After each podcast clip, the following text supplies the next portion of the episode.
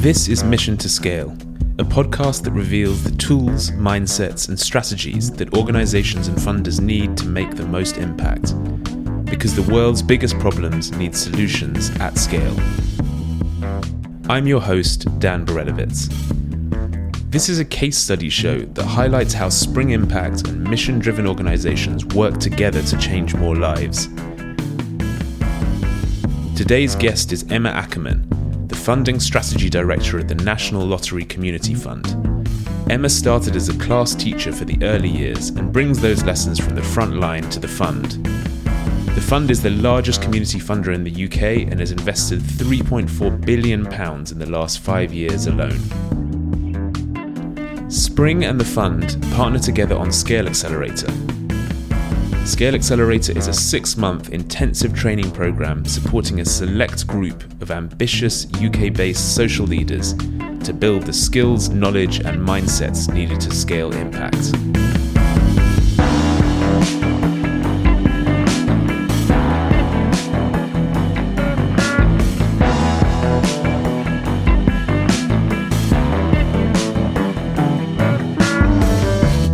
Emma, great to have you on the show would love to hear a bit about the National Lottery Community Fund uh, and the work you do. It's been a, an important role you've had for the last couple of years at a difficult time, um, and also how you ended up coming to the fund. Thanks, Dan. Um, thanks for having me on the show.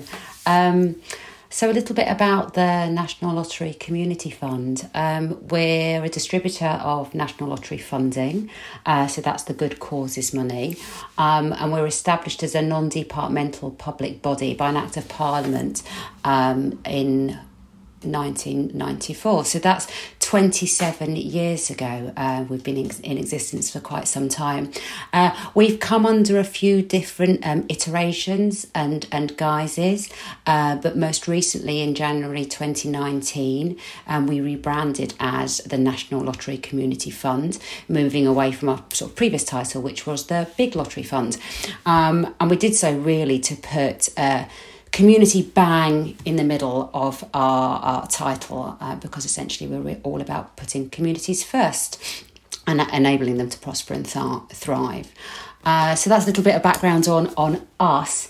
Uh, me, how I got involved. Um, like many people, um, my first sort of knowledge of, of the fund itself. We've heard of the, obviously of the brand, the National Lottery, but the, the, the where the good causes money goes is perhaps not as well known. So whilst I was working in the charity sector, there was a, a little bit of a holy grail in trying to get a national lottery grant, particularly a, a reaching communities grant, uh, which could be um, up to five years. So I'd heard about uh, the organisation, and when an opportunity came up at the fund to um, apply for a, a, a, position overseeing the Head Start program, which is a large scale investment into youth mental health. Um, I jumped at the opportunity and I was successful in, in getting that first role.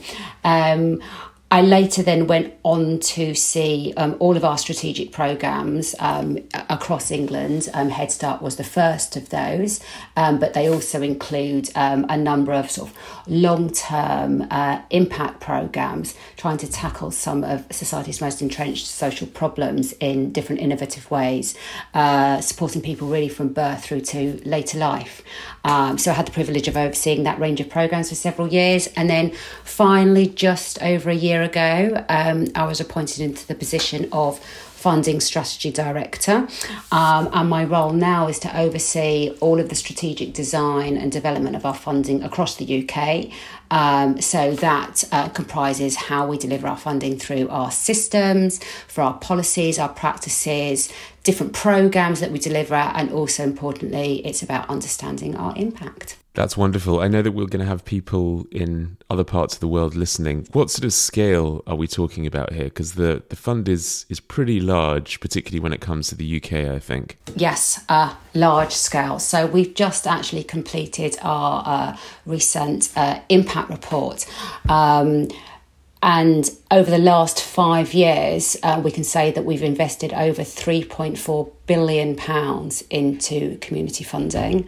Um, that's enabled projects across every constituency in the UK, and it reaches around 5.2 million people. So it is large scale funding. However, uh, the largest proportion of our awards are, in fact, uh, small grants of under uh, £10,000. So we operate absolutely at large scale, but a large proportion of our grants, are, in fact, are very, very small. So you've got a serious uh, roots in the community to be able to fund with those sums of money at that level.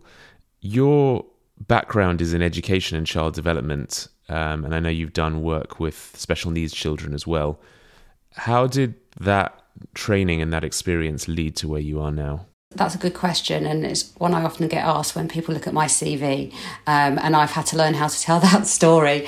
Um, what I can honestly say is that I've always worked with children and families and communities, and that's when where my career began. Actually, uh, sort of twenty plus uh, years ago, um, back in uh, primary school education and working in early years. I, I, guess I'm kind of agnostic as to which sector I work in. I don't. What I've realised is I don't. I'm not wedded to working in education or in statutory services or in a charity sector or, or indeed in the funding sector. What I do care about is the impact that I can personally have in the work that I do and to, uh, and the ability to sort of improve outcomes uh, for, I think, essentially more marginalised and disadvantaged uh, children and families. So I've, I've taken that with me through each professional move. And I guess what I notice looking back on my career is I've become more and more ambitious about the scale at which I, I can operate and affect change. And now, being at the UK's largest uh, community funder, um, the opportunity and, and, and great privilege and responsibility that I have is quite uh, phenomenal. That's wonderful. So, we at Spring Impact have been working with the fund for a number of years. Um, I'm interested why would the fund support uh, in a non-monetary way? So fund technical assistance, fund uh, Spring Impact Scale Accelerator, which works with organisations over a, a period of months, rather than just giving you know only direct funding. So as I said, we we are enormously privileged to have such a large amount of funds at our disposal, which means we can do many things. And it's deeply important that we can fund directly into communities at that grassroots level. However, we're deeply aware that we cannot fund everything and we also have a public responsibility for good use and proper use of those funds. So, we are also interested in funding others in order to support, I guess, as a, a form of infrastructure um, uh, to the sector and to people and communities in order to be able to um, affect scale. And that's why we fund organisations such as Spring Impact and the Scale Accelerator Programme because it enables us to make that money and that impact go further. And why do you think Spring Impact's process of scaling is important versus a charity trying to scale on its own? It's not easy doing things on your own. Um, I mean, uh, the the recent uh, sort of example of what occurred during uh, uh, the pandemic is, is in fact many people came together to do more together. And i think what we realize is much more can be uh, achieved together. So i think first of all as a premise learning um, and developing and trying to work towards a common purpose together with others is really key to our, our thinking here as um, a fund. So what's impressive, I guess, around uh, Scale Accelerator and Spring Impact is the ability that you have to back ambition. Uh, you, are backing people and teams and organisations that have vision, that have that level of proven impact, but perhaps not the time and the space or the tools to develop that thinking. And you do that with cohorts of people. So it's not just about working on a one to one basis, but by also working sort of collectively with others so that leaders can lead together, that can motivate each other, but can also at times look at common purpose and achieving things through partnership. So I know there's been a number of organisations we've worked with over the years. I don't know if there's any that stand out um, to you. You've been particularly impressed with? The example I think I would choose is WEvolution. Um, I was privileged enough to spend time with them on a discovery trip to India that was looking at how they scale their model of support to the self reliance movement. The self reliance movement is modelled on a movement from India where uh, women are supported to. Uh, come together, work together, and save together in, in, in entrepreneurial collectives. It's had tremendous impact in uh, parts of, of India, and the founder of WEvolution uh, wanted to bring that model to the UK and scale it over here. What I find fascinating about WEvolution's work is how they've taken this model based in obviously a very very different environment and try to see how it could have impact um, here in the UK and in fact it started up in, in Scotland. And interestingly, when I was on this journey with them, what became very apparent in terms of the success of the work in India was working in partnerships. So, although they had a model and a set of tools and a support structure for the women who would come together in these collectives, the point at which things really, really took off and scaled was when they partnered with various NGOs and, in fact, the Indian National Bank. And that's when scale really took hold and it's a, a substantive movement in those parts of India.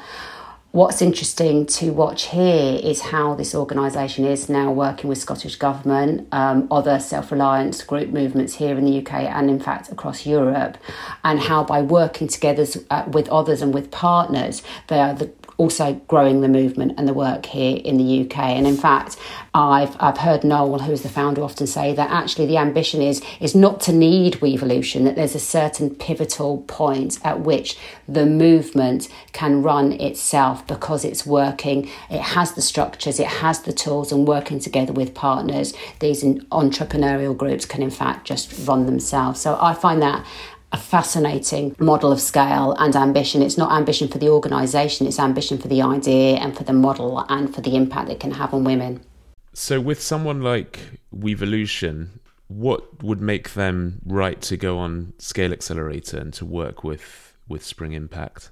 I would say their grit and determination to make this model work because they have seen it thrive and expand in another country. They can see how it could work here. They are very aware of the barriers and they're constantly looking for ways in which they can work around those and help to remove them. So I would say their grit and determination is really important. It's it's it's not easy. This work isn't easy. Ambition and wanting to make a difference uh, in people's lives is not straightforward. So I think you need that.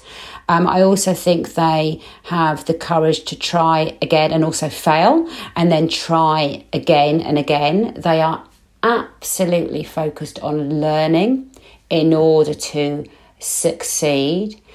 And I also think the ambition is very, very firmly for the women and the self reliance groups and community, not for themselves as an organisation. They're absolutely focused on the end purpose being to really help the self reliance movement thrive and grow in this country. And I think that's the kind of noble ambition that we should be backing. Uh, we're a community funder. We're here to support communities and people to thrive and prosper. We absolutely support the organisations that enable them to do that, but we're very mindful of supporting organisations that firmly have their eye on people and communities. I thought that was beautifully put.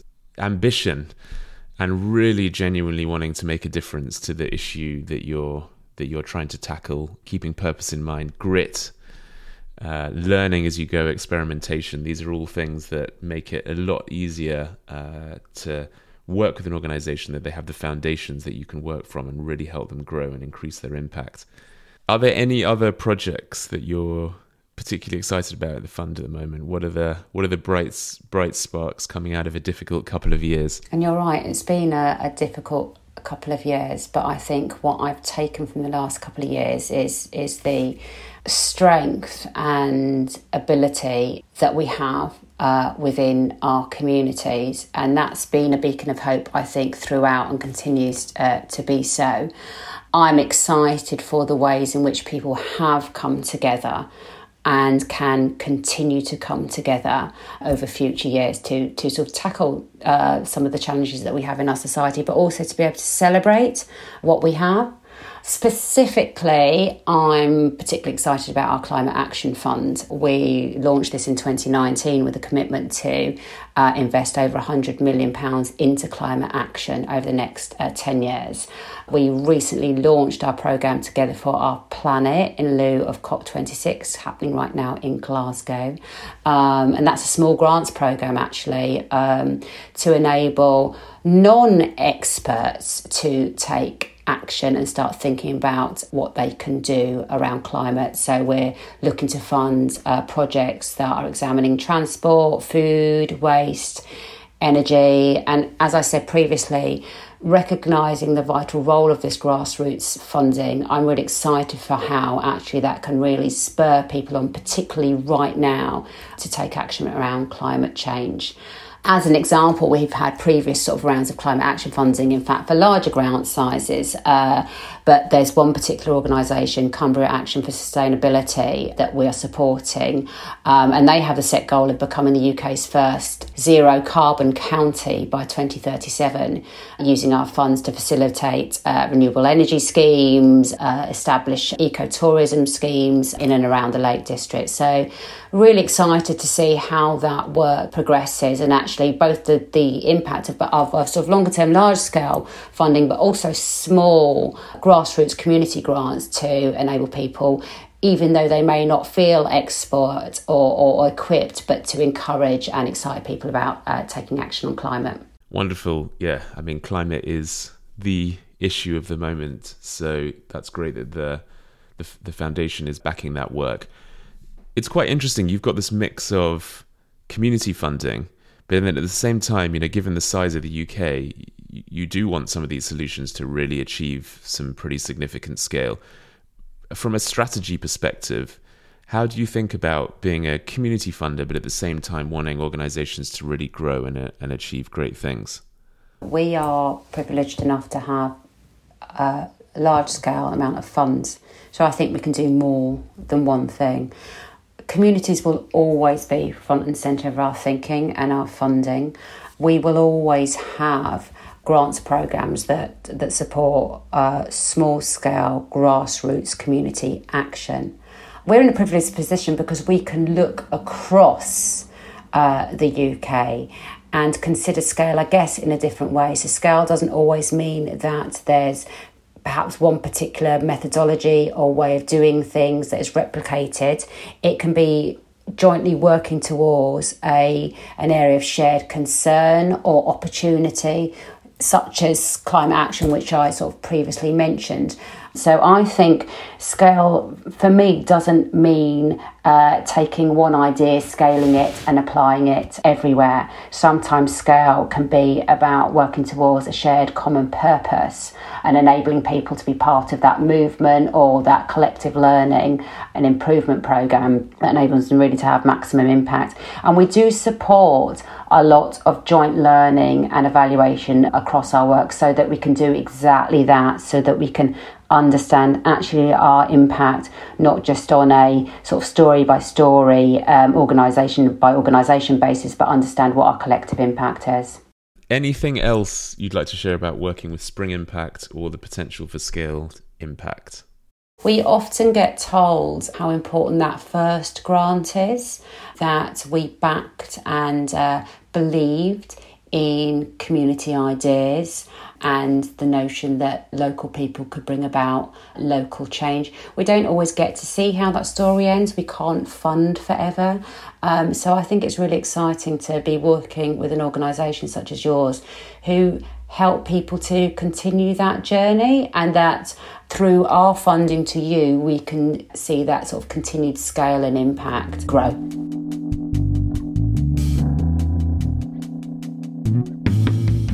Spring Impact and the National Lottery Community Fund have partnered together on Scale Accelerator for five years. We've learned many important lessons, and there are some wonderful case studies of organisations that have achieved significant success. Please visit the Scale Accelerator page on the Spring Impact website for impact reports and more case studies. I really hope you enjoyed this Mission to Scale case study recommend it to a friend. Thank you so much for joining us, and I'll catch you all in the next episode. This case study episode of the Mission to Scale podcast is produced by Colectivo. If you want to learn more about our work at Spring Impact, visit springimpact.org and follow us at Spring Impact on Twitter.